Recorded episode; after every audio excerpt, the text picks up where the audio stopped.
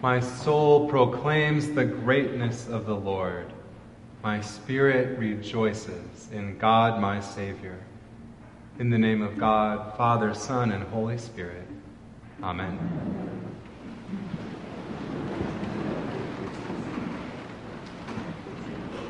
It seems to me that we are in the middle of things.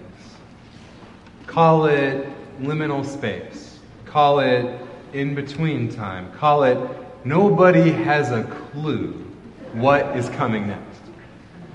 I don't know about you, but I do not love this feeling. I am a planner. I like to know the plan and do the plan and carry out the plan and look back on the plan and think, there, that was the plan. But by the time you factor in a COVID pandemic that mutates its way into perpetuity, a racial reckoning long overdue but simmering now with a less clear path forward, a literal crisis of democracy and consistent attacks on the right to vote, and a red hot economy that's still careening from the shocks of the past two years, there are a lot of things we do not know. It seems we are in the middle of things. But what if we go deeper, beneath the headlines, beneath other people's lives? What are you in the middle of? In your life.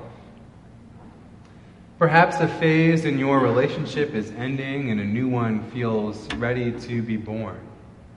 Maybe you're eager for a new relationship to start. Maybe your kids or your grandkids are growing now on the cusp of big changes. Maybe your financial plan is different than it was. You might wonder if it's time for a career move or retirement or later retirement. Personally, I wonder what church will look like over the next few years. I hope we come back together in numbers like we used to so that we can be nourished together and enjoy one another's company and be difference makers in the world. And I don't know when or whether that will happen, and I wonder about that. You know who else was living in the middle of things? Mary. Pregnant, teenage, Mary, who today has gone off in great haste to see her cousin Elizabeth. Do you ever feel like God comes to you in all the wrong ways and often at the wrong time? In this case, an unmarried immigrant gets pregnant with nothing but a promise from the Holy Spirit. As Barbara Brown Taylor observes, the only thing that is absolutely sure in this scenario is that we have a partner who is with us and for us and who wants us to have life. Mary's trust in that fact is really all she has. And so, if there are any big changes going on with you right now, if something is underway you can't predict the end of, and your stomach is rolling with your own particular version of morning sickness, then you might try following Mary's lead. Who knows? Maybe the Holy Spirit has come upon you. Maybe that shadow hanging over you is the power of the Most High. Well, it would certainly be nice to have some details about how it will all turn out. That is not really necessary, is it? You know how God has acted in the past. End quote. So I want to explore Mary's song with you this morning with an eye toward these in between times naming that her story is not our own, but one that might be like our own. How might we follow Mary's lead? My soul proclaims the greatness of the Lord. My spirit rejoices in God my Savior, for God has looked with favor on this lowly servant.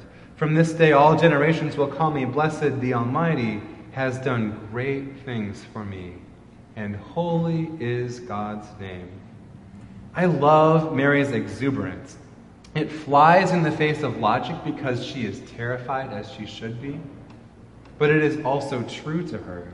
She literally magnifies the Lord, which think about a magnifying glass. It is to say that God increases and she decreases. And there's wisdom for us here. When we don't know what to do, when we're in the middle of things, you might start by praising God, finding things that spark authentic joy, and remembering that God is both great and good, which is to say that God is powerful and strong, but also loving and kind and tender. How might you wake up each morning singing your particular version of this song? Rise and shine and give God the glory, glory. Rise and shine and give God the glory, glory. You know the song, right? I have adapted that song for the animals. Uh, uh, the Lord said to Herbert to please stop the barking, barking. And Lord said to Pancho that you already had breakfast because he meows at 4 a.m. But I like that song. It's a good way to start the day. Something like that. Your particular version of, of a song or a poem or a book or a place to go to remind you that God fills you with a sense of joy that the world cannot overcome. I'm still in awe of Mary for greeting news of this pregnancy with a praise song for the day. But I guess she is the mother of our Lord. But still, she's a wonderful model of how we might live in these in between times. From generation to generation, she says, noting that God's mercy has never failed, from Abraham and Sarah all the way to little old her. And I spent some time during the pandemic listening to some of the great preachers of the past century. And one of the things I've noticed about the civil rights preachers, like King and Thurman and others, is that when they are gearing up for the grand finale, they want you on your feet because we're going out the door for a march. Do you know what they do? They recite a litany of God's saving deeds. They tell of Moses leading the slaves out of Egypt, with old Pharaoh hardening his heart and giving chase. That's in Birmingham, King talked about that. They remind you of the promised land and prophets like Amos who call for justice to roll down like waters and, righteousness like an ever flowing stream. It might not be in the lectionary, but it is in the collective memory. And they see their work in the great line of God's struggle for justice. That is the most hopeful thing they knew to tell us. The story of God's saving deeds, God's work for justice and compassion and love in the world. I think Mary is doing something similar. I wonder what part of this story speaks to you, sparks your curiosity, leans you in today. As you seek to understand your role, and as I seek to understand mine, maybe even a slightly new role in God's work of reconciliation and restoration. For me, what stands out today in my own version of In Between Times, in the middle of things, is the reminder to revel in God's goodness, to find joy in the source of all being, especially when I don't know what comes next. In many ways, this Magnificat is Luke's thesis statement. Mary's song sets the scene for Jesus' ministry. You know, Greco Roman biographies often start with just such an omen. They're telling you what this person's going to be like just before they're born. Put simply, Jesus got his ideas about the poor and the hungry and the meek being blessed from Mary, who taught him that God dreamed of a different world where all life flourishes through justice, compassion, and love. And Mary's song is no call to violence, but it certainly scatters the proud in their conceit. Indeed, the Guatemalan government authorities banned this text in the 1980s calling it subversive and dangerous. And that's a predominantly Roman Catholic country. So can you imagine saying to a bunch of Catholics, you can't say the Magnificat in all those glorious churches across the countryside of Guatemala? But that attempt for the darkness to cover the light shows us just how much lightning crackles inside this text. So it is that Mary thunders on, meek and strong, God has cast down the mighty from their thrones and has lifted up the lowly. God has filled the hungry with good things, and the rich will be sent away empty. Barbara Taylor again. She is no longer singing the song, the song is singing her. As a scandalized teen becomes an articulate radical an astonished prophet singing about a world in which the last have become first and the first last. She is singing about it ahead of time, not in the future tense, but in the past. As if the promise had already come true. Prophets almost never get their verb tenses straight. Because part of their gift is being able to see the world as God sees it, not divided into things that are already over and things that have not happened yet, but as an eternally unfolding mystery that surprises everyone. Now, nerd alert.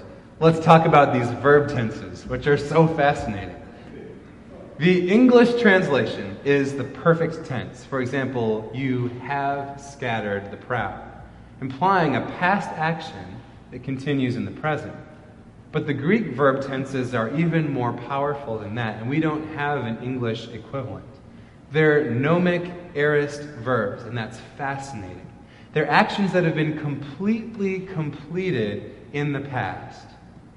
And they are habitual, daily, regular actions, like looking with favor on Mary, which I'm pretty sure God still does.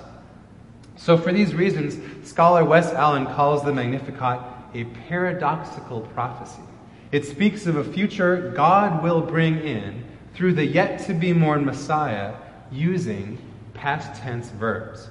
Mary is naming God's mighty deeds in the past as completed facts, while at the same time proclaiming that God still does those things now, as if God had said, Been there, done that, still doing that. So, Mary's faith is grounded in the past, present, and future promises of God, and that is why I think there's a word for us here in the text this morning. She sings on, God has come to the help of this servant Israel, for God has remembered the promise of mercy, the promise made to our forebears, to Abraham and Sarah and their children forever. How stunning that a young girl, faced with danger and a life of unexpected turns, would draw on Israel's sacred story to remember God's saving deeds of old, to remember that God is still doing those things. Fred Craddock reminds us that Mary calls us to stand expectantly at hope's window, to trust in the promises of God because that is all we have, and that is all she has. If you find yourself in the middle of things, consider writing your own Magnificat this week before Christmas. What hope do you hold tenderly, close to your heart? How might God surprise you, turning your world upside down? What is the single greatest thing you could say about God? How has God shown up for you even when you were afraid? How has God moved in your life, turning the tables of your expectations inside the temple of prescribed norms? If you were faced with surprise on Mary's scale, whose house would you go to? What would you say? Standing expectantly at hope's window, what song would you sing? Amen.